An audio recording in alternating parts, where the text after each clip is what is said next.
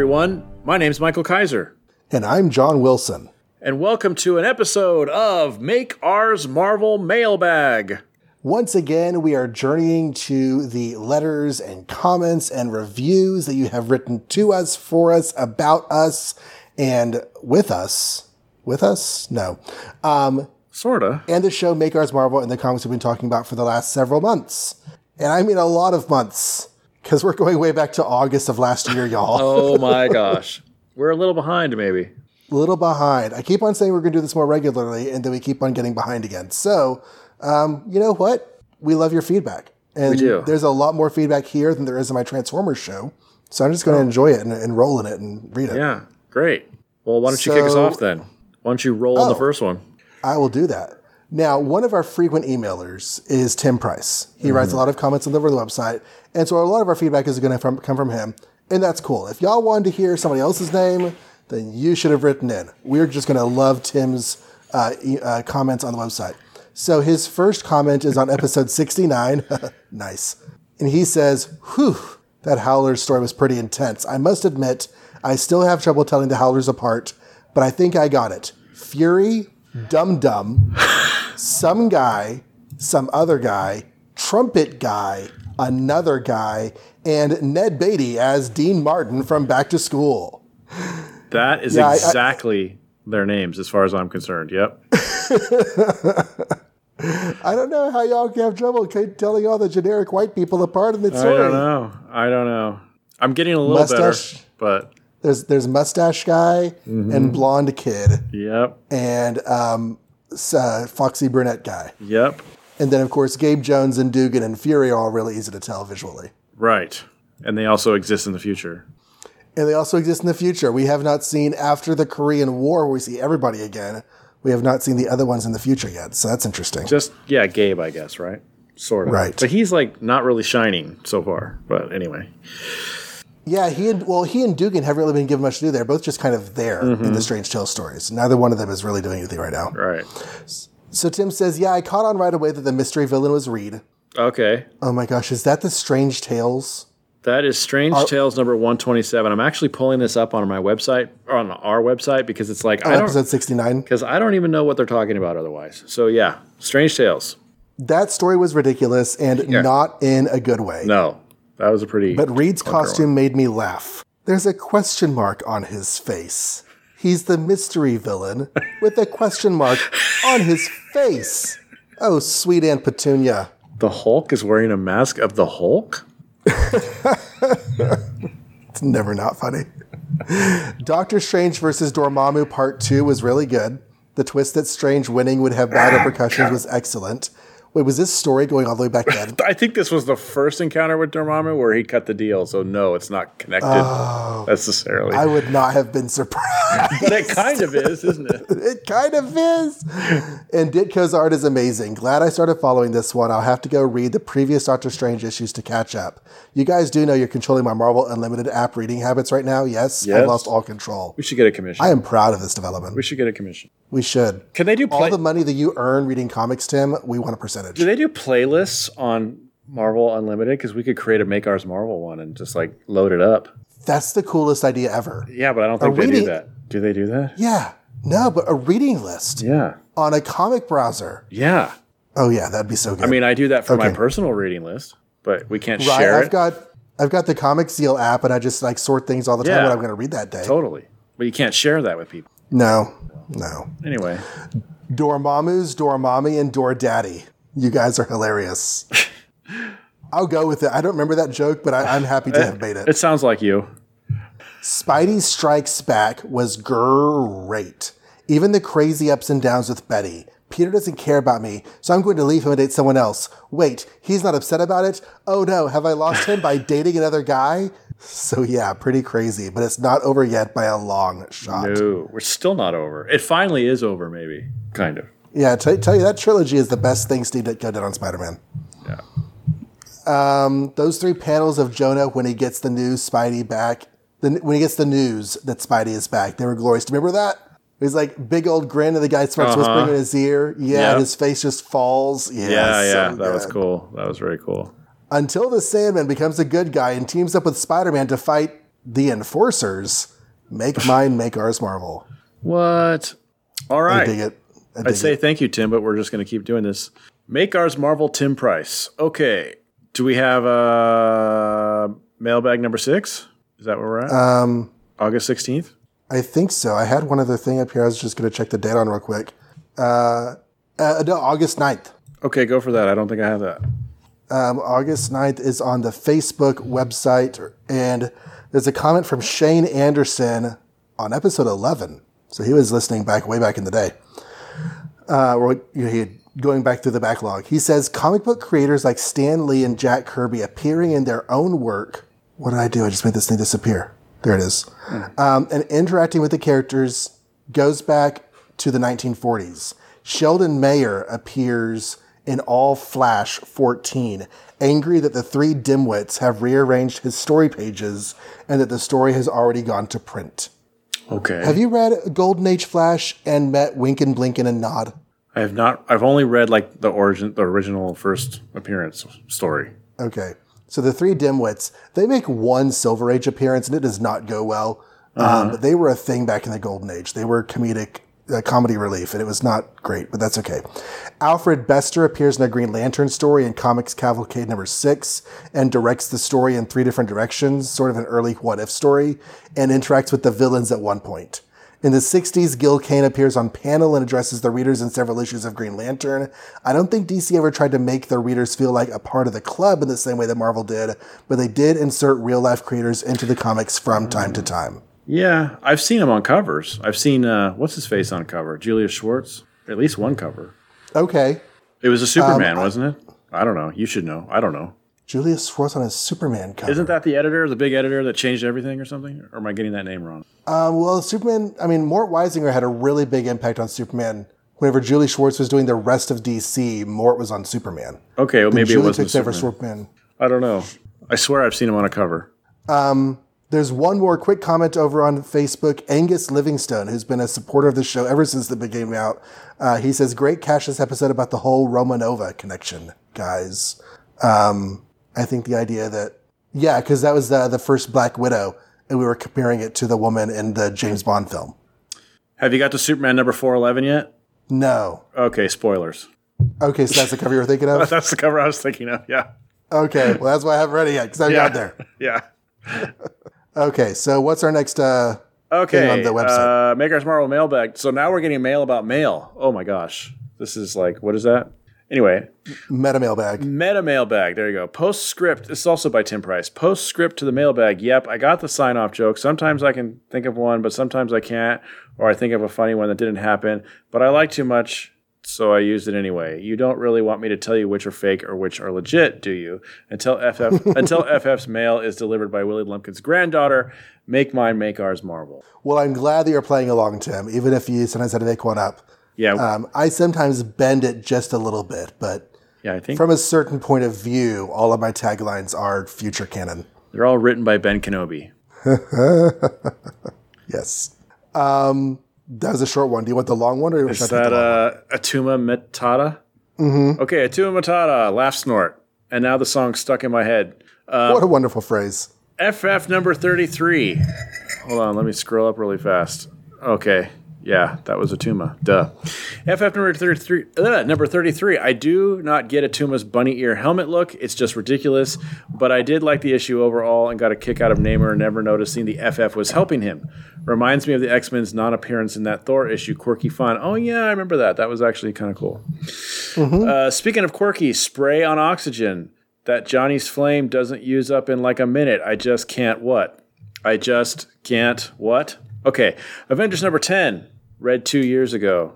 Since I read Avengers Forever when it first came out, this issue almost makes sense in hindsight. But yeah, that's the benefit of a writer years later trying to fit these pieces together. Are you as you both have said repeatedly, they weren't written to be analyzed by a nerd like me 50 plus years later. Yeah, but that's what makes comics fun sometimes is overanalyzing and making it work. But It's it's kind of the heart of shows like Jay and Miles explain the X Men. It's like taking all these disparate pieces Mm-hmm. that don't work and finding ways to see how they might. There are certain writers in, that like excel at that too, and I always kind of appreciate those guys for some reason. I like when, you know, Roy Thomas in the Bronze Age, his move was to revive Golden Age stuff and tie old continuity and new continuity together. And I, I eat that stuff like cake. Thomas is good. Busiek is good. Uh, I don't know. I'm trying to think of some other people, but yeah, like those guys that just lived and breathed this stuff as kids and like figured out how to make it work somehow. Okay, making Rick Jones an Avenger just like the Wasp. Oh my God, that's bad. Yes, yes. Do you think Rick Jones is ever going to lead the Avengers just like the Wasp? No, he's not. no, it's crazy. He's going to be a. F- It's crazy how hella powerful Enchantress is to just turn back time and Thor stop time and Ono put everyone on Earth into limbo. It's either insane or giving me new respect for the Asgardians overall. Uh, yeah. well, it's like is, if they're that powerful, how is anything ever a problem? It's a Superman problem, right? I mean, if he's that powerful, how is he ever encounter difficulty? So you have to like pretend that you didn't actually do that story that one time. They basically just weren't thinking ahead. There was a bunch of these issues really early on where it's like, I'll just pray to Odin and he'll solve all my problems. And it's like, yeah, but you're just opening up a can of worms because now some dork like me is going to ask why you don't do that all the time. Well, then Odin's like, I'm not going to help you because I'm mad right now. So Thor just like stops asking. Oh, yeah. Suspense number 60, reading along, starting when Cap joined. That's a good start. For a fairly cliche femme fatale introduction, Black Widow's arc is fascinating to see, but geez, Hawkeye, is she that pretty? Come on, dude.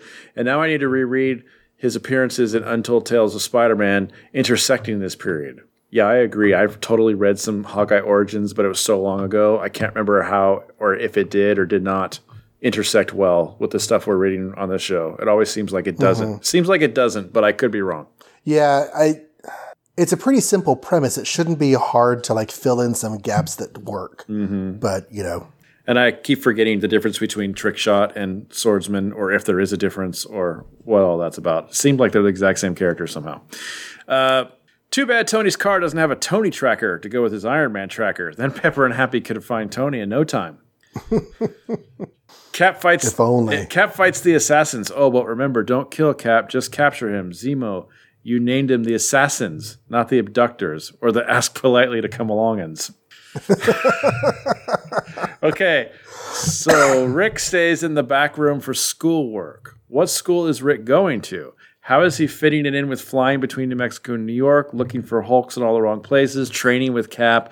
I call shenanigans. That's a good point. I completely forgot there was a schoolwork line. I'm not even sure if I ever noticed. They have never talked about him going to school on the Hulk at all, have they?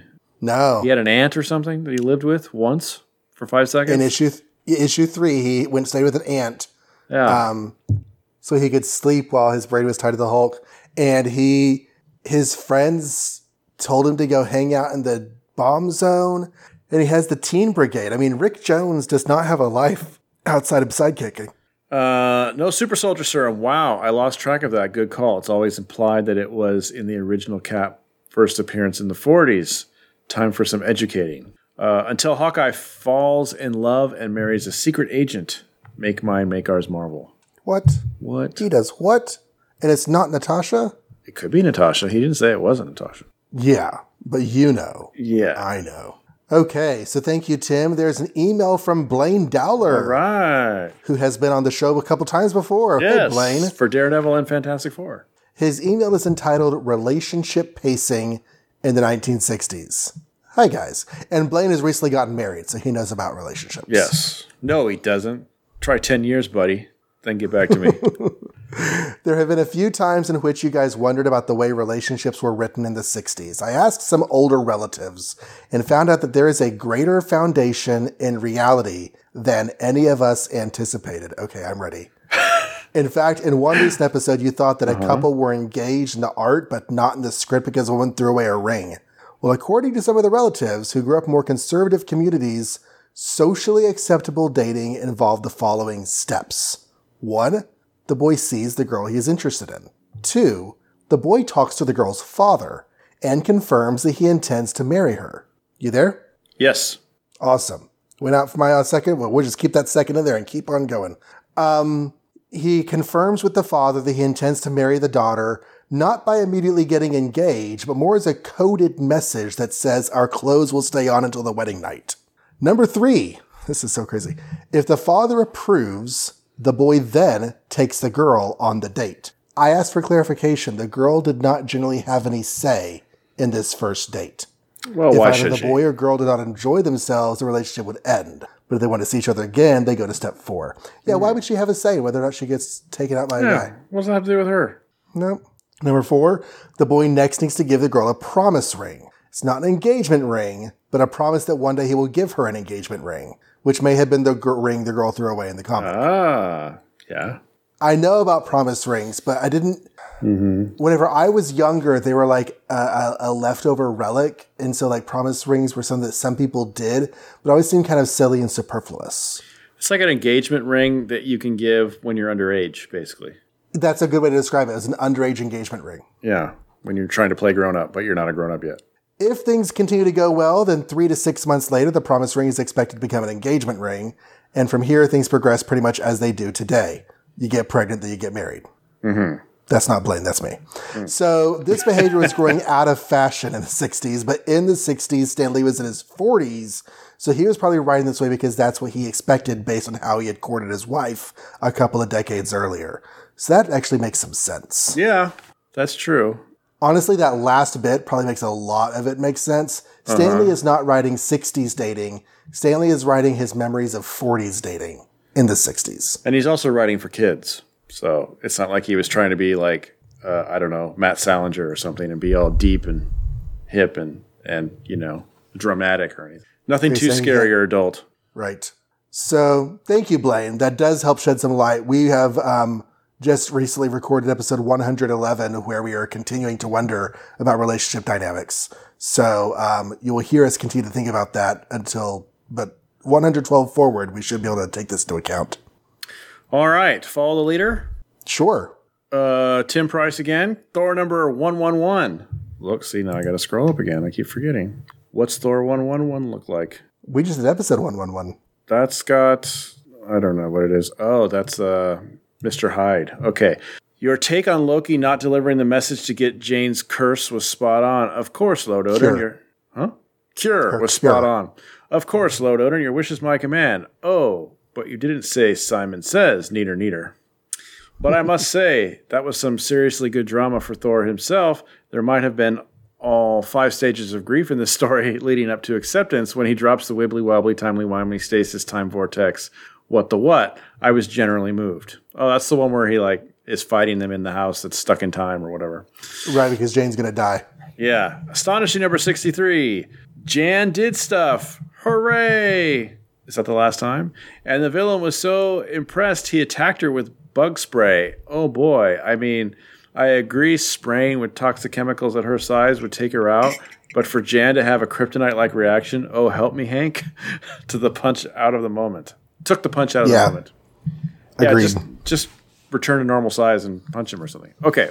Okay, the Hulk is strong enough to kick his legs up when he's falling, swoop into an arc and fly up. I was going to say that ain't how the physics works, but then I realized, you know when you startle a cat and it springs into midair and twists into random directions and bolts out of there? That's what happened here. Cats and the Hulk can defy gravity. All there is to it, the incredible Hulk cat. Daredevil number Wow. five. Yeah, right. Daredevil number five, The Matador. I'm not reading this issue. I know, I know. But this issue, not exactly Sally B. However, props to you guys for noting Hornhead fighting a Matador. Love that. Until That's us, really, you, you did that. did I? I don't remember. Yeah. Until an Asgardian powered thug and his crew carry on the proud tradition of the Wrecker. Make mine, make ours marvel. All right. Hmm. As Guardian powered thug. I wonder who that could be. Oh, it's the Wrecker. That's the Wrecker. Uh, all right. So we're um, got another one from Mr. Price for episode 72 Captain America Goes to War. Sergeant Fury 13. Sure didn't take long from the modern return of Captain America to have him appearing in a World War II comic. And nowadays, most Yeah. World War II Cap stories have Fury and the Howlers as guest stars. Yeah. Not that I'm complaining because I think this story was handled really well. Fury not knowing Private Rogers makes this sound like a lot of fun, letting its readers in on the joke. Yeah, that was a cool drinking part. tea with his pinky out. Yeah. that was one of our favorite Sergeant Furies. That's by far my favorite one so far, but it could be a biased thing, but it was good. Well, the the Fury stuff was good in it too, and Yeah, it the was. stuff with the Holly and the tea and And that was Yeah. also Jack Kirby's last. He came back for that issue and then left again. Mm-hmm. So it was like kind of wow, cool Jack Kirby art and good story, cool guest star. It's great. Amazing Spider-Man 20. Spidey says it's some nut in a scorpion costume. You know what color I identify with scorpions? Not green. Uh, yep. Yeah, honestly, there's nothing about his costume that says I'm a scorpion except for the tail arcing over his head. I'm pretty sure we complained about that. And even that looks more like a tiger tail. It does. It's not even got a point on it. It's like round, clubby. Let's see also, there's no claws, just four limbs plus a tail and no stinger. Honestly, if the book didn't tell me this guy was named the Scorpion, I wouldn't have guessed that in a million years. All I come up with is green Michelin man with a tail. Yep. Like I said, I think that's probably Ditko's worst design he's done, which isn't hard because I mean most of the stuff he's done is awesome. So Right. He's also got those like really weird black things that stick out of his costume down the sides. I don't know what those are. Mm, and yeah, see, I went from that was the last issue in my in my paperback collections. I went hmm. from there to the Powerless trilogy and Amazing Spider-Man 341 to 343 and Erik Larsen's Scorpion, which was awesome yeah. because that does have like a big old stinger on the tail. Yeah, you're right. It does. I remember that. And all you need for a stinger is the tail sticking over your head with a stinger on it. Right. His would- tail doesn't reach over his head in that Ditko issue. No, it, they've, they've they've actually altered him quite a bit as time goes on. Like now, a lot of times I see in cartoons, he looks legit like a scorpion almost with the legs and everything too, and he's got like claws and But you know what? I've always loved the Scorpion. He's a great match for Spidey without being identical. Not a dark reflection, maybe a dirty mirror reflection. I guess so, because they're both arachnids. yeah, And a great issue to boot. Jonah goes too far, has remorse, but doesn't learn the right lesson. it's good stuff. yeah. Tales of Suspense 61. So Tony can't remove the armor, including the pants, because he needs the external pods. So how does he go to the bathroom? Um, have you not seen Iron Man two? Come on, like this, and then he just goes. He just goes. But he does ask, is that why there are uh, horizontal segments, the bands in his trunks? Does he like, it's not an artistic flourish, they're little zippers so Tony can Could bring be, out little, his little Stark? could be. but Tim's like, oh, I don't want to think about that. Oh, and also Tony has to protect his secret identity, so his employees and loved ones won't be attacked by Iron Man's enemies. So what happens? The Mandarin attacks Tony, not Iron Man. The Mandarin attacks Tony Stark, thus immediately nullifying the argument right there. But is that the point? Was Stan deliberately poking fun of the superhero secret identity trope? I don't think so, because it should have led to Iron Man going public back then. Just an interesting thought. Also, okay, Tim, also, valid point. Tony Stark's getting uh, attacked. Happy and Pepper work in the factory. What Yes. do half of Iron Man's bad guys attack? His factory, his offices, his business. Well, so he's not protecting them. and Iron Man is directly associated with Tony Stark all the time as his personal bodyguard. So it's really the worst secret identity ever. It How really you- is. How do you get to Iron Man? Go through Tony and his people. Which is the same problem with you decide that Clark Kent is really best friends with Superman and Peter Parker knows Spider-Man personally. Like you're just you're just ruining the whole point of your secret identity, basically. Right. You're the guy who is the best one to know how to get in touch with these guys. Yes. So let me kill you and your friends. Agreed. Not um, not great logic there. Um, Cap fighting a sumo wrestler. It was pretty cool, and what I expect from a comic book sumo guy. But considering in the very first Ultimate Fighter Championship, which I saw with my Taekwondo friends, the hook was having guys from all sorts of disciplines matched up. The first two was a sumo versus a Savate kickbox- kickboxer, which is Batroc the Leaper's um, Thing, yeah. martial art. The Samo just charges. Savate skadooshes out of the way. Samo runs into the ropes and turns around as Savate does a jump roundhouse kick to Samo's face, and a tooth goes flying out. So Samo lost right there. Yes, I know the comic versions are not intended to be realistic, but it makes it hard to take big guys who are still just humans seriously when they're fighting a skilled, strong, fast opponent like Cap. I don't know if I get what he's saying there. But He's saying that the Savate guy took out the Samo really, really quickly and easily because mm-hmm. all the Samo could do was just like charge. He doesn't Oh. really have like maneuver. Oh, in the movie, in this thing he's talking about, Ultimate Fighter Championship. Yeah. Okay, but I thought the sumo really wrestler in the comic was like some superpowered dude. No, I, mean, don't- maybe I don't remember. I thought he was like extremely strong for some reason. he could have been, but still, it's like a sumo wrestler. Yeah, that's true. That could have been a more interesting villain. Besides that, the issue was okay, honest. I see them trying to set up Cap as an amazing fighter and are working to find the hook for the stories to tell. I'm really interested in seeing more about Mandarin, especially his beef with Stark, so keep them coming. Until Spidey's foes all notice their shared color choice and rebrand themselves as the Green Team, make mine, make ours Marvel. Not just Spidey. What? Every freaking villain is green. Yeah. Um, And I'm sorry about Mandarin because we still don't know anything about him, but that's okay. uh, does whatever a robot can. Is that the next one? Yeah. Okay. By Dan Doherty. by Dan Doherty. Okay.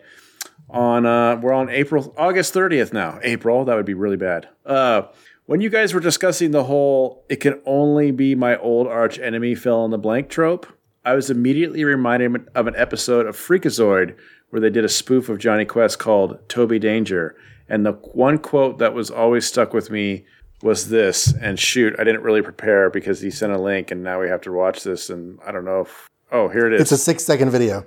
I knew it. it. I don't know if you could hear that. Probably not. But it's somebody saying "dun dun dun." I knew it. It's some guy in a helmet.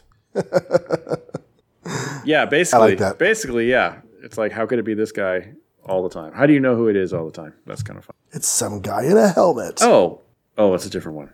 Different does whatever a robot can. Uh, yeah, different does whatever a robot can. Um, do you want to do two in a row or should I do this one? Okay, Tim Price, August 31st. What is going on here? An enjoyable Strange Tales issue? Disappointing Avengers and FF issue?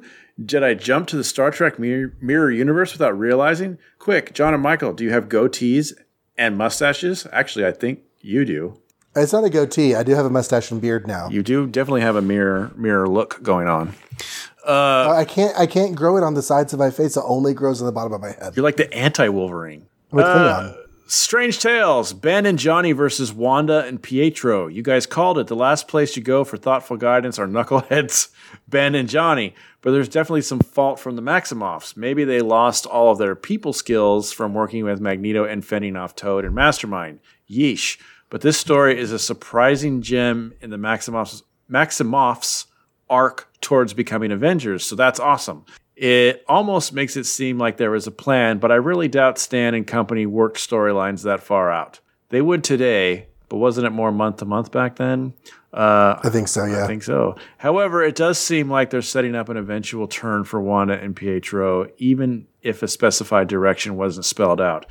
Yeah, I think even in the X Men, it felt like they didn't want to be there, so that wasn't going to last very long. But I'm kind of surprised they took him out of the X Men. But we've talked about that before.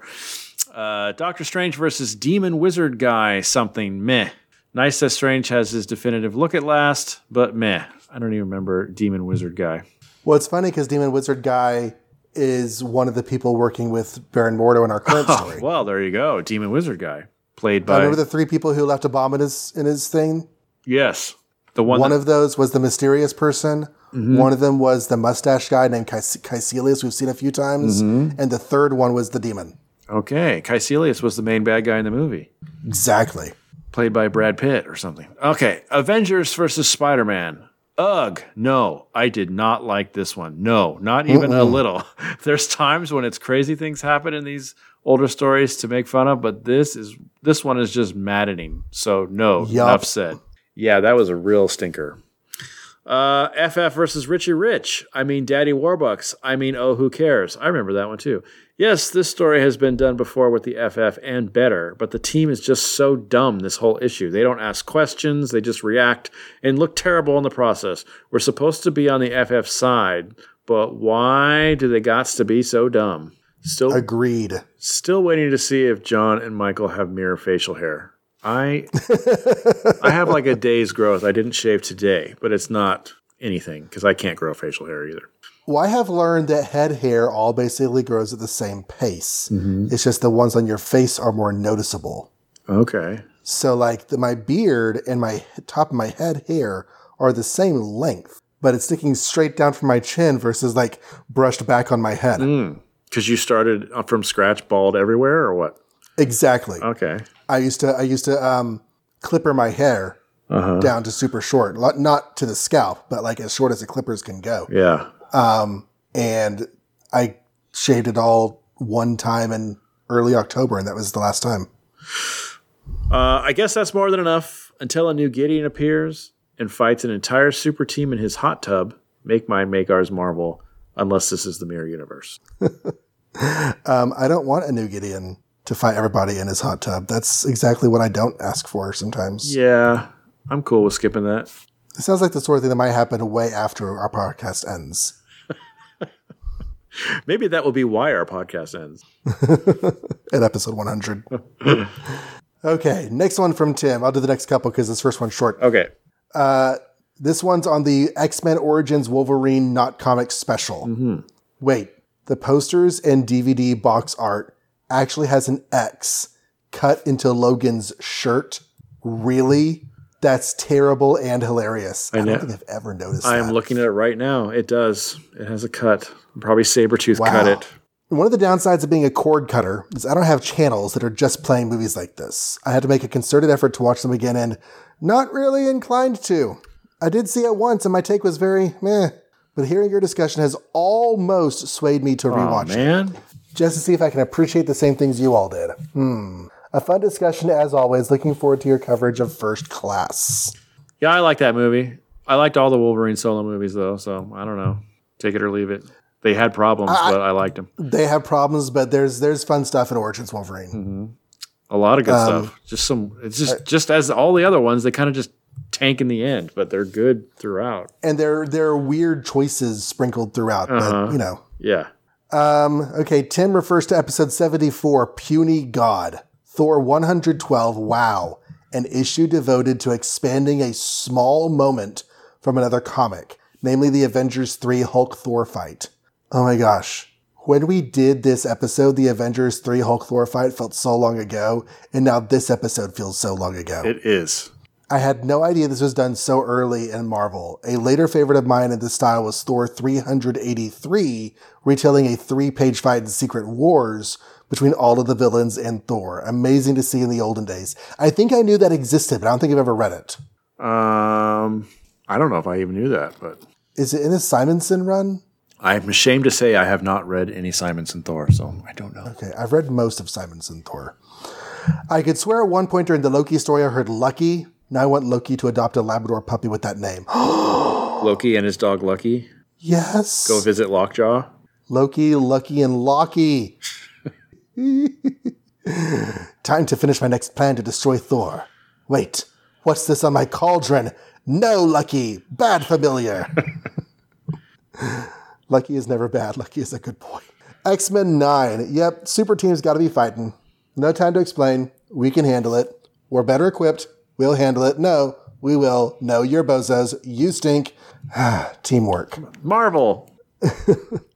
Okay, so I've recently started reading Normal Man, Uh huh.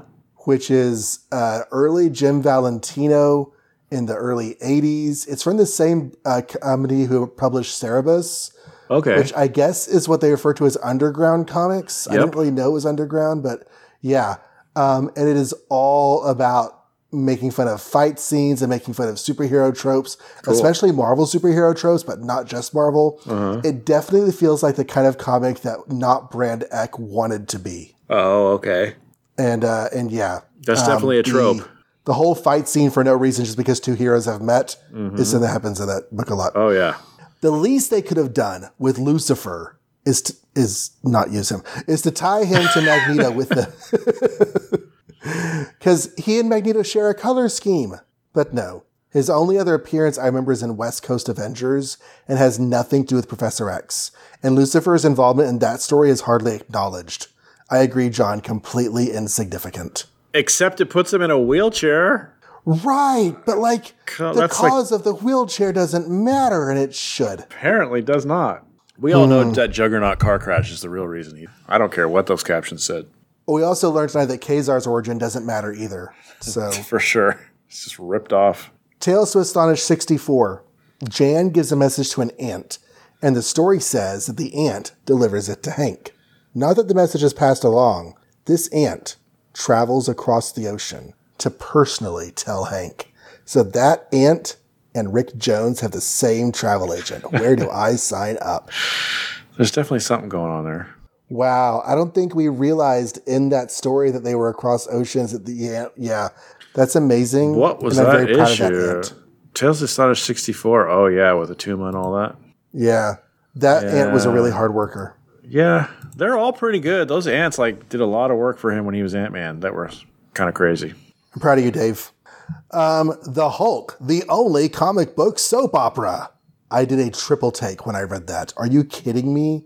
These stories are just as ongoing as Iron Man's, with him stuck in the armor, and Spider Man's continual problems in school with money and girls, and ugh.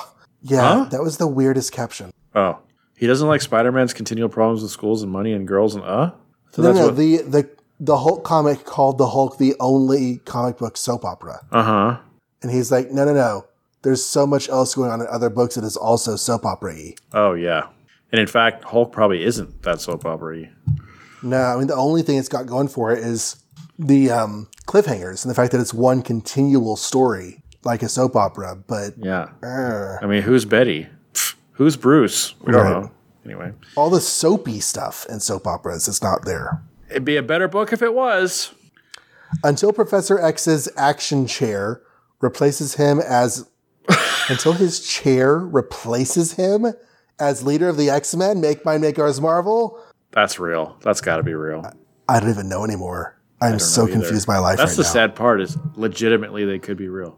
Maybe it got AI or something. I realize I have not I have not been checking the email inbox to see if we've missed any emails. So I'm cruising over there now. Hey, we have not. The next one is uh, the 17th. So we're good. Okay. Sound issues. Sure. The next one by uh from I don't know how to pronounce that. Yasin. Wait, Is that who? I don't have a sound issues. Oh, that's a direct email.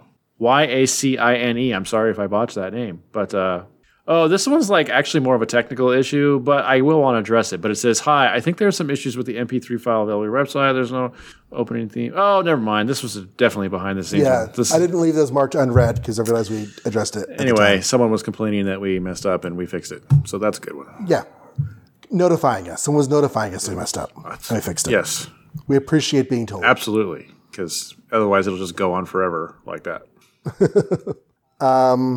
So yeah, the next thing I have is that uh, the next Tim Price comment. Baron Strucker's Blitzkrieg Squad. Blah, blah, blah. Okay, Baron Yucker and his Yuckskreek Squad. Not exactly winning me over to read Sergeant Fury. Hearing your discussion of it is plenty for me. Here's hoping the next issue is better. Avengers number 12. My high point was the Wasp being acknowledged as chairperson for the issue. The rest of it, completely forgettable. But just making a point of giving Jan her turn to the chair for the team was huge. It doesn't make up for the low points, of course, but it'd be equally remiss to gloss over how atypical this was for the time.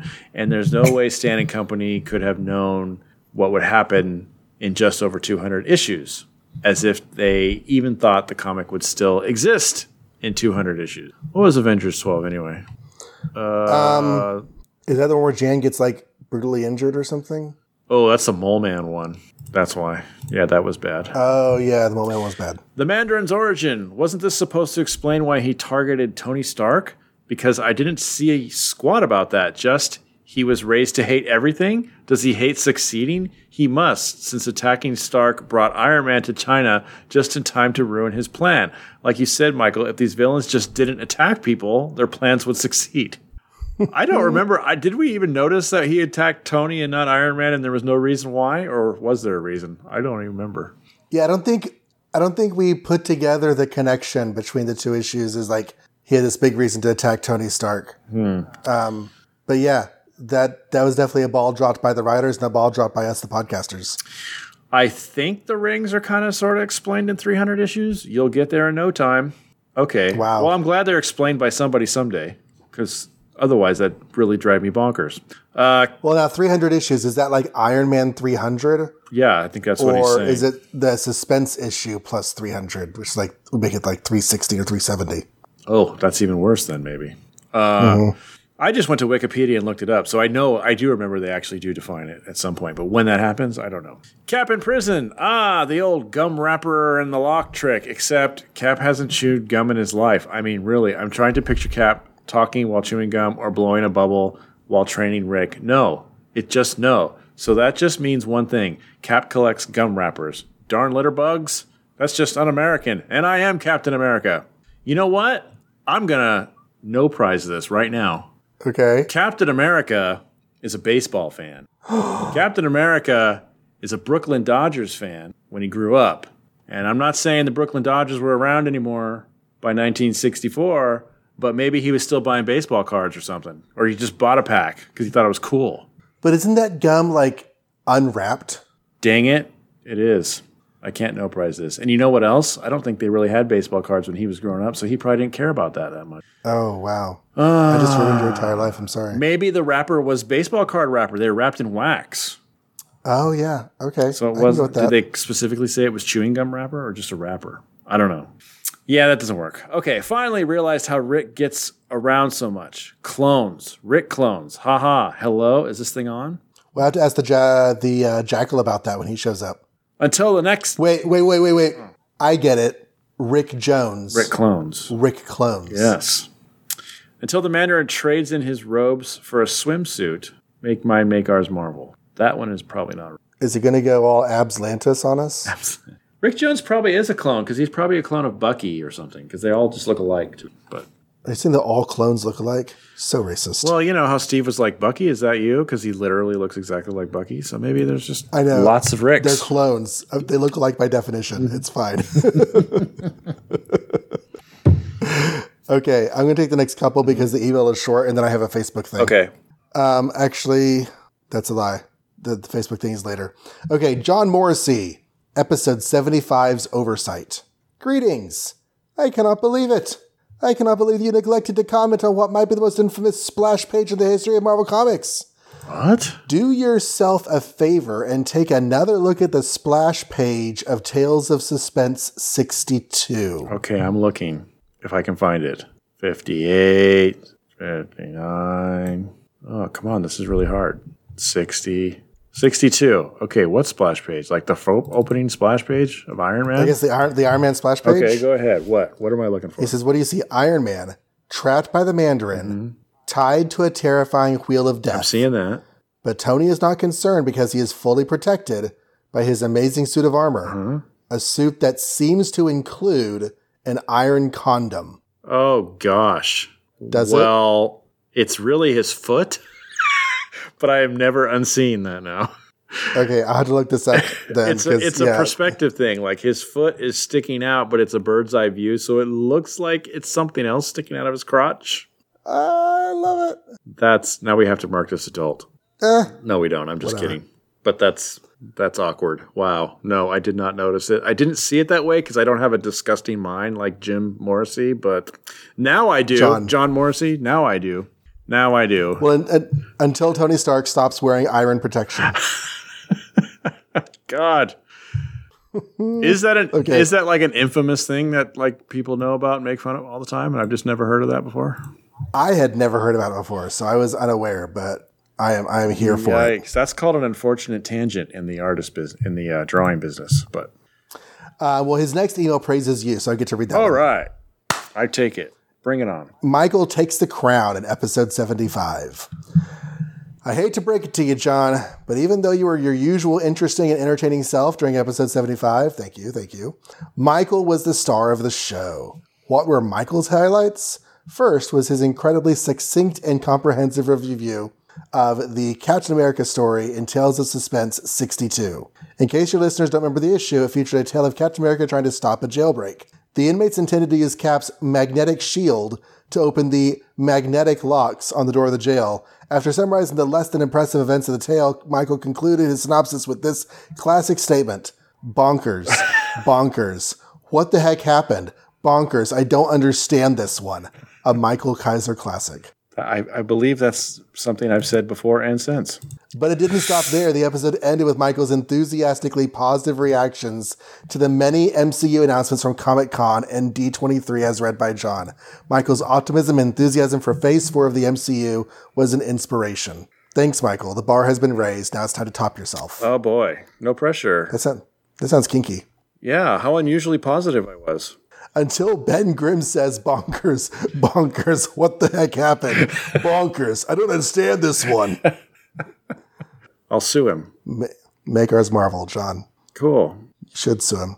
He's the ever loving blue eyed thing. I would. I wouldn't. I'd let him say anything that I've said whenever he wants to because he's cool.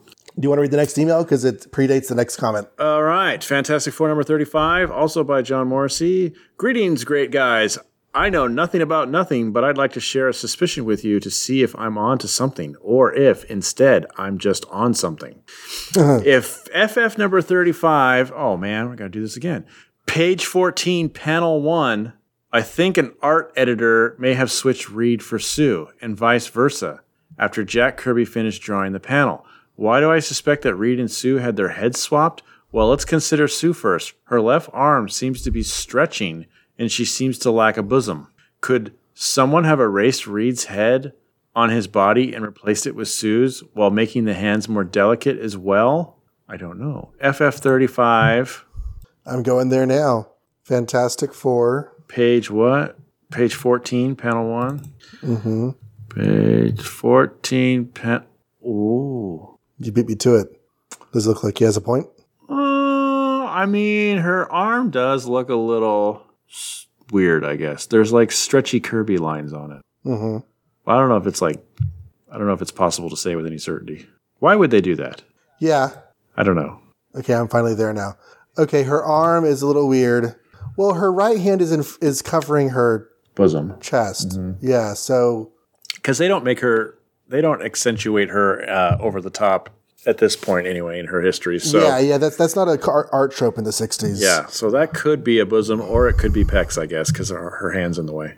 I can see the arm looks weird enough that I can see why you might think that, but I just don't think the rest of it suggests it. So, I, John, I think on something might be the right answer. Especially sure. if you're saying swap, because that means that the booty that that we're looking at that's bent over picking up a rock is supposed to be Sue's, and it really looks more like a square butted Reed to me. But Well, he goes on to talk about Reed. okay, let's talk about Reed. As for Reed, I can see the left leg of a bystander through Reed's left leg. Since when can he become invisible? Oh, that's a good point. I do see that what he's talking about. Or is that just an unfortunate tangent in his boot? That's what it is.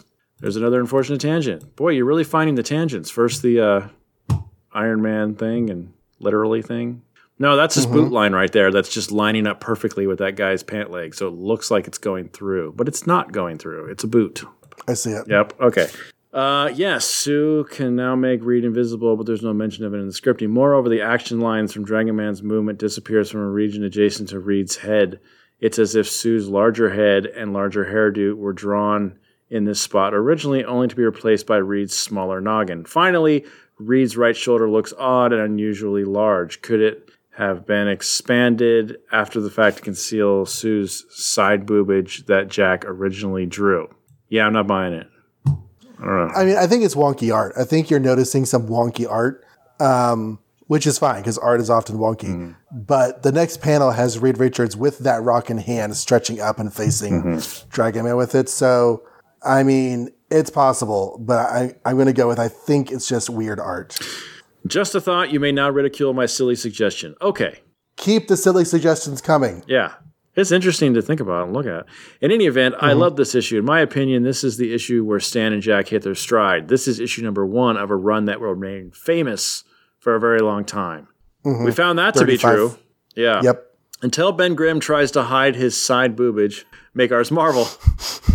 John, P.S. Did you happen to read the scathing letter from Gary Hornbach of Upton, Kentucky, in this issue's letter column? Jeesh, he sure seems to prefer the distinguished competition. Whoa. No, I, I don't actually read the letter pages. Maybe we should be just for fun, but that kind of seems like it derails the point of uh, just summarizing the stories, I guess.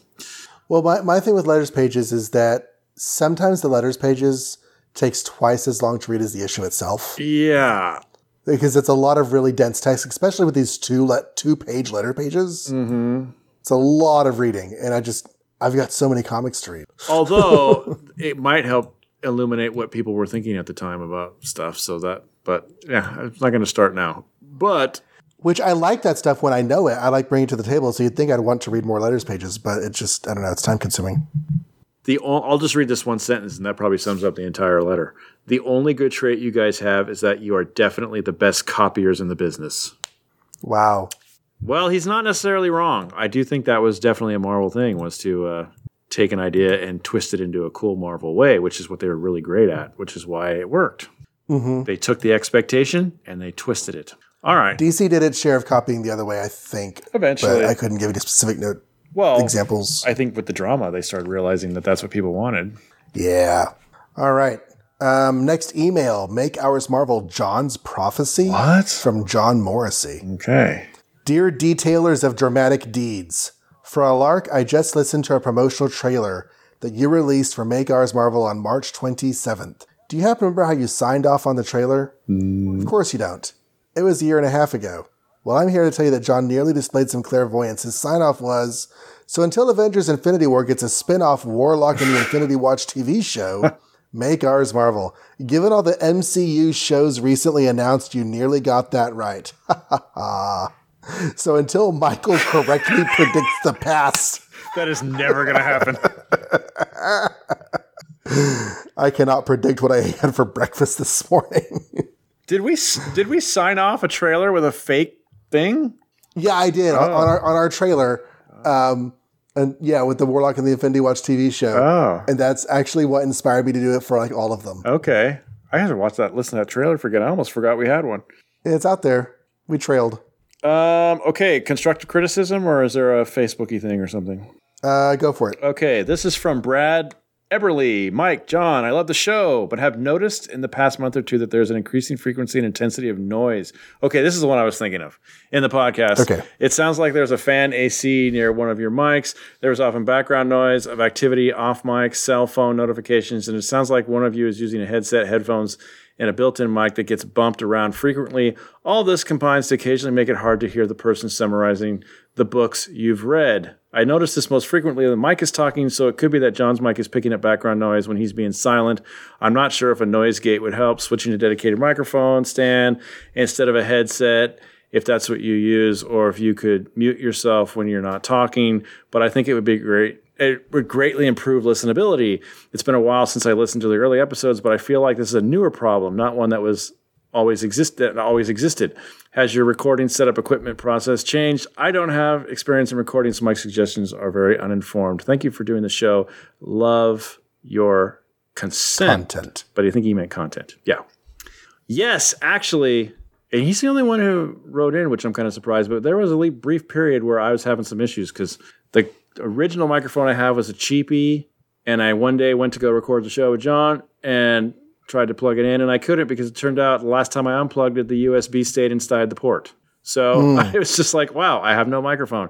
So then I thought I'd be a high roller and buy a really cool microphone. And there was two options, a less expensive one and a more expensive one. And I picked the less expensive one. So for like three shows, I was using this thing called a snowball, which apparently picks up all the sound in the entire world. Uh, and there was no like way to make it directional or mute. There was no mute button or anything. It was just a giant ball. Turns out later, if I did more research, that's actually a great microphone if you're trying to record a whole room or Right. or like music with somebody in the same room or something. But not so great for podcasting. So finally, I bit the bullet and invested in an even better microphone that now has mute and directional options. And I don't think it picks up you know street noise when I'm talking. I hope anyway. Around that same time, there did seem to be a sensitivity change in how much background noise I was picking up. Mm-hmm. And um, it took me a while to realize I could, it was, it was the air conditioner that was picking up a lot more loudly. Oh, I know what it was. We got a new air conditioner uh. in my old apartment. Uh-huh. New air conditioner that made a different kind of noise, and my micro was just picking it up a lot more. So what I started doing was turning off the air conditioner before we recorded. And then It does not seem to be as big of a deal in our new apartment. And the problem also is, is like I can't hear how horrible I sound until I hear it. Mm-hmm. Because even on my end, because you know, behind the scenes, we each have our own recording going, so I can hear myself, but like I don't know what John hears. And when we put it all together, sometimes it's like, oh, I need to fix that, and it's too late now because that episode went out. But oh well. And I do have a process to take out background noise, which is usually pretty good, but it's not it's not a perfect process. But anyway, thank you for pointing that out. It, it was bugging me too, and I hope I sound better now because I switched microphones a long time ago, and I'm pretty sure this one's way cooler. Uh, what's it called? It's a blue. Is that what it's called? Blue? It's a blue Yeti. yeah, it's a Yeti, right? This the Yeah. cylinder cylindrical one. That's the one I use. Yes, it's a very nice one. It was more expensive, but it has like the ability to switch to like what kind of thing you're doing. It even has like specifically for a podcast button or dial, and you know a mute button's nice, so works pretty good. And I still have the All snowball right. if anybody wants to buy it for cheap for some reason, like guitar players out there or something. You can have Yeah. it. I used it three times. Eight thousand dollars. Good luck with that. Okay. Um, our next item is a Facebook message from Dean Criswell.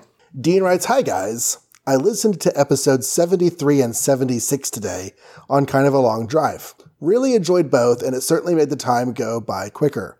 Anyway, I wanted to comment on something from 73. At the end, when you were giving your best and worst of the month, and I was surprised that you both had a fairly favorable view of the Giant Man story in Astonished 63 at the Wrecker. Personally, I thought it was much more meh than usual, and that's coming from someone who generally hasn't been a huge fan of the Ant Man Giant Man stories to begin with. I don't mention this just to be contrary, but rather to point out something that I thought was pretty interesting on the letters announcements page of that issue. Under announcements, there's an almost apologetic note, I'm assuming from Stan, regarding the GM story in that issue. It reads, Can we confess something to you? We feel the record was kind of a weak Giant Man tale. We had originally scheduled another villain, a much more colorful one, but at the last minute we learned that a competitor had used a similar one, and so we decided to change everything. We promised to make up for it next ish. He then goes on to praise Carl Burgos's tale on the char- take on the character and says we're all in for a real treat in issue 64. I found this interesting because it seemed very un-Stan-like. I mean, Stan's default mode is always to hype and to hype everything. So this is really out of character. Hmm. Also, I'm dying to know what competitor and what villain he was referring to. Yeah, that's what I'm thinking. That's the part I Yeah, want I don't know. know. Huh? Of course, we don't know what his idea was. Right. That's So there's no hints whatsoever. So He says it's probably DC, and as for the villain, we'll probably never know. Anyway, just thought I'd make you aware of this in case you don't have access to the letters pages when doing your reading. Those are a lot of fun in and of themselves. Great job on the shows, and looking forward to the next one. Take care, Dean. Okay, that's two people who suggested we listen, read the letters pages. I feel I say like if we get 28 more suggestions, we should do it. Um, 128 more suggestions. I mean, Yeah, 128 more suggestions would be good, or you know, let that be something that listeners can contribute whenever they Yeah. feel find something interesting. that's you know? better. There you go. They'll be like our our personal assistants. They can go through all the letter pages, and if there's anything cool, they can email it to us, and we don't. Know, have to and we'll talk it. about it six months later. yeah, I like it. We are trying to be better about that. It, I am like racking my brain right now, trying to desperately figure out if there's any way possible we could figure out what villain they're talking about. But it really has no like. There's no clues. We just have to see if there were any new villains. but there would be lots of new villains. But like anywhere from random one-offs to like major villains that never go away. Just lots of people are going to get introduced in comics around the time, Yeah, it's too bad. and that's even assuming that it's DC. It could be Archie or Oh whoever. who gosh, good what. point. Yeah, I was thinking DC, but it could be something else. What's next? right, Aug- Tim Price's comment. uh, X Men First Class. hmm All right. Uh, I think we're just going to finish out September for this show, right? So we're at I think we're so, on yeah. September 28th right now. I'm with you, John. I really like this movie, but listening to the discussion, now I have tons of little problems with it. Oh man. Yikes. A rewatch is overdue. But betting I'll still enjoy it. Good. Yeah, don't listen to us. Still enjoy it. I like that too. I like liking things. You should too. I like liking things also, but I also tear them apart here for some reason. All right, watching while watching the trailer, did anyone else think of X Men number 150 where Magneto sinks that Russian nuclear sub? You know, I didn't think about that, but that's a good point. I do remember that story. Yep. Uh, it was his last real act of terrorism before becoming good Magneto. yeah, they actually reference that story quite a few times when he's trying to be good Magneto. Mhm. It's like, hey, remember that time you killed a sub? Okay, fine, I remember. Uh, people need to learn. Keep your subs away from the magnetic metal manipulator. Beast is one I'm torn on. Yes, I personally identify with him being smart, nervous, and shy, but I like the bombastic Beast from the Avengers comics a lot. Since this isn't the Avengers, I'm okay with the younger version, but yes, he should have used bigger words. Yeah. I like the idea that the Beast. We know we find out later that all of this intense verbiage right now is a put on. Mm-hmm. I like the idea that the Beast is so insecure that he puts on different personas and faces trying to fit in. Mm-hmm. I mean, assuming it's all the same continuity, which we cannot assume. Uh, by by the last stand, he's pretty bombastic beast again, kind of. Oh, you know what? My brain totally went right back to the comics when you said Beast is what I'm torn on. So movie Beast is not comic Beast, and everything I just said doesn't matter. Well, that's a persona too. Shy, nervous, uh, you know, not embracing who he really is. Only a couple of X Men movies left until the Beast changes his genetic genetics to cash in on a Grumpy Cat's. Wow, I totally ruined your joke. I'm sorry. Only a couple of X Men movies left until the Beast changes his genetics to cash in on Grumpy Cat's fame. Make mine, make ours Marvel. I don't believe it. But he does turn into a cat in the like 2012 He does. era. He absolutely does. No, no, that's that's more Grant Morrison, isn't it? Yes, it is. That's when they redid. Yeah. They did all new X Men or something like that. Mm-hmm. I read some of that. Uh, I read the whole Grant Morrison run. I do not remember it because it was one of the first things I read when getting back into comics as an adult. It had Sword instead of Shield, and they went to space, and Right. Cyclops lost his power for some reason. Who's the uh, the green haired woman in, on Sword? I don't know her name, but I do remember her. She looked awesome. She looked awesome. and I'm pretty sure she was gay. Uh, I don't remember her name. I don't know either. Oh well. Okay. Um, nearing the end of this episode's list of messages, we have Tim Price's email. I'm sorry, comment called "I Dream of Dragon." well, you called it that. Yes. Yes. All three issues feature the Human Torch. Talk about a torrid trio. I didn't mean for that to happen, but I'll embrace it. Yeah. Speaking of trios, how about that terrible trio? Really, how about they quietly disappear? They're too annoying to laugh at. I only just managed to get through that story. Yeesh. I hope they never come back. In fact, I'm not going to look them up on Chronology Project right now 'Cause it's depressing. I don't. I don't want to see that they have more appearances. Yeah.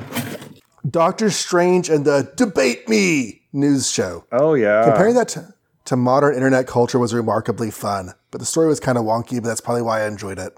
And it starts to establish Strange with that James Bond kind of contradiction, the famous secret agent, where Strange is a celebrity urban legend. Ooh, he's totally an example of the Streisand effect long before the internet was a thing. Trying to keep himself under the radar, but inadvertently bringing more attention. what is the Streisand effect? Is that Barbra Streisand? Yeah, I think so, but I have no idea. I've heard the term before, hmm. but I don't know what it's referring to. Well, I mean, I get his James Bond analogy, so I guess it's the same idea. Maybe. Maybe she like tries to stay under the radar, but everything she says is so ridiculous that she gets more attention all the time. Yeah, it's a social phenomenon that occurs when an attempt to hide, remove, or censor information has the unintended consequence of further publicizing the information, Right. often via the internet. Yeah. Yeah, there's a whole Wikipedia page on everything. Wow. I'll have to read that. I feel like I've heard this explained before. So her desire to be antisocial, or her desire to be under the radar, puts her on the radar somehow. The way she goes about it, maybe. Yeah, she has a residence in Malibu, California, and trying to suppress photos of it made more people want to get attention on it Ah. in 2003. Don't bring it up. Don't tell people you hate being called, you know, squishy pants because they all start calling you squishy pants more. Right, right, Yeah. right. Um, are you reading or am I reading? I think you were reading. I completely forgot. FF versus Diablo and Dragon Man. Diablo has a pill for everything. Yes. So do I, man. So do I. Oh, wait. We're on them now. Fi- finding superheroes, giving biographies on scientists, bringing statues to life, and most importantly, changing costumes. But seriously, bad message in this book with him throwing those pills at the FF. Don't take pills, kids. I mean, unless it changes your clothes fast, why not? Right? There's no side Come effects. on. Just different clothes. Then you don't have those old clothes I mean, anymore. Ant Man took pills for a long time. Right? I first read Dragon Man in Power Pack 6, where the two girls in the family tried to adopt him and named him Baby. Yes, Dragon Man is Baby. I love that. Before you laugh, consider he wears a big purple diaper. Yep. That's um that's definitely a thing. He does wear a big purple diaper, so maybe he is baby. Anyways, Tim says, You're welcome. Likewise, when you guys said Sue was pulling a hey big guy, sun's going down, I was rolling. Thank you for that. That's where they got that from. You know it. Right. Spider Man versus the Beetle. Hey, look, Spidey's fighting another green wearing villain. Every Marvel really, early Marvel, really missed an opportunity to form that villain team everyone would love. Gang. Gang Green. Oh, that's Tim. good. Tim. now I want I don't know whether to make you ashamed or to like love you forever and have your babies. One of the two. Uh, we'll figure it out together. I want to make a list of all the green villains now, just so I could get put them get all- someone to draw that for me. Make sure the scorpion's in there. oh yeah, for sure. The Beetle's early costume is so crazy alien looking, and it's hard to see how it even works. His five fingers are moving those three on the glove. Big metal canoes let him fly.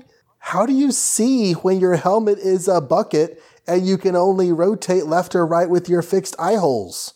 By contrast, it looks super practical when fighting the torch, complete with fire hose fingers. Yeah, he's not fire hose fingers, man. They should have went that way. It just wasn't sold that way. As a general purpose supervillain, his second costume was much better. Very, Agreed. Very much better. Yeah. Great episode, guys. Until a rabbit and a walrus are inspired by the trio's proud tradition to carry on as the terrible two, make mine, make ours marvel. The time has come, the walrus said. The walrus said. Um, what's next? Uh, over in the email land, we have a John Morrissey email. Darwin needed to die. He did. Poor September Darwin. 30th. Hello, gentlemen. I've just finished listening to Not Comic Special number 17, wherein you reviewed X Men First Class with the ever lovely Sarah Century, our permanent host there now. The three of you had some concerns about the death of the only black character, Darwin. It was suggested that he shouldn't have been the least likely to die, given that his mutation is to evolve instantly to withstand nearly anything. I disagree. Darwin needed to die to convince the audience that Sebastian Shaw was one serious threat. When Shaw casually kills Darwin, the most invulnerable of the mutants, it shows the audience that Shaw is formidable as hell. Darwin's death dialed Shaw's, Shaw's threat up to 11. Until a major movie studio makes an X Men movie that Sarah loves, make ours Marvel. Well, I mean, that's a take, but there's the whole issue of, uh, you know, him being the only character that's not white. Right. Well, um, Angel. Well, Angel, right. And she became bad. so here's here's an alternative take. Okay. What if they did a few extra special things with one of the characters to make them more endearing Mm-hmm. and then kill that person so we have more of an emotional reaction? Yeah. Um, Because, I mean, yes, killing somebody who had the most powers, I get your logic. Doing that makes Shaw a threat. Killing somebody that you care about most on the team makes Shaw evil. And I think I like the second option better, but I can see your logic on the first option. If Darwin hadn't been the one black, I mean, if he hadn't been, you know, uh-huh. they always kill the black guy. Right. And Darwin was the black guy. Right. And Darwin was given all the powers not to die. So, like, any other character had been the black guy, right. And also, I just feel, I mean, maybe you, yeah, you could argue that that shows how powerful he really is, but they don't really explain why that worked. So that bothered me more than anything. Not just that he was the only black guy and that's so cliche to take him out, but like they're going through all this trouble of telling us like he adapts to everything and then he just doesn't adapt for no reason. And it was like, huh? Why? Why didn't he adapt? His body looked like it tried to adapt. Yeah, I tried to. Yeah, you're right. That doesn't really explain. It's a visual depiction, you can come up with explanations, but they don't actually say. Yes. Yeah. But yeah, um, Like I can adapt as long as I don't swallow it, I guess. I guess I guess the point the point of the story is that like any of a number of small changes could have made that go down more smoothly. Yeah. Have Darwin played by Ron Weasley, and we're going to cheer his death. And like you said, Angel is the only other uh, non-white character, I think, and she goes bad. So There's you that. kill one and you make the other bad. Interesting. All right, I think that wraps up September. I'm just looking through all of my sources to make sure I don't have anything else. Well, I do think Man, that is it. We did not make a dent. Uh, yeah, we did not make a dent. We're still last year, October. We're gonna have to do this again. we will maybe sooner. Maybe sooner. like maybe after our, our next movie episode. Because they're getting so far away, it's like I can't remember what they're talking about. But that's all. That's Yeah, always yeah. been a problem. But We've got to catch up, so we'll we'll try to do that. All right. Well, um, if you liked this email episode and you want to send your emails, um, Mike, they can do an email address or they can do an easier way. What are those two things? they can go to makeoursmarvel.com and fill out the form that says contact us, or they could just write directly to podcast at makeoursmarvel.com. either one. Or, like let- Tim, you can just comment on the show itself on the website. yes. And we'll get that too. There have been a couple of iTunes reviews left since our last mailbag, but they're later in the um, run. And in order to keep our place in the list of feedback, we keep everything sorted by date. So we'll read those later. But However, that is yeah, go ahead. that doesn't mean we don't appreciate them. So go ahead and add more while you're waiting for more of these to come out. Definitely. Yeah. There have been 44 ratings Uh-huh. on the show. It looks like one person said three stars and the rest said five. Hmm. So we love you. We love that. Yes, our average is still But- five. Our average is still five. Six iTunes reviews is great. We always like more. Okay. Well, I guess that's it. Mm-hmm. That's it. I don't know if we do an until or anything on these. We just probably say goodbye. we just say, yeah, we just say until next time, goodbye. okay, until next time, goodbye. Goodbye.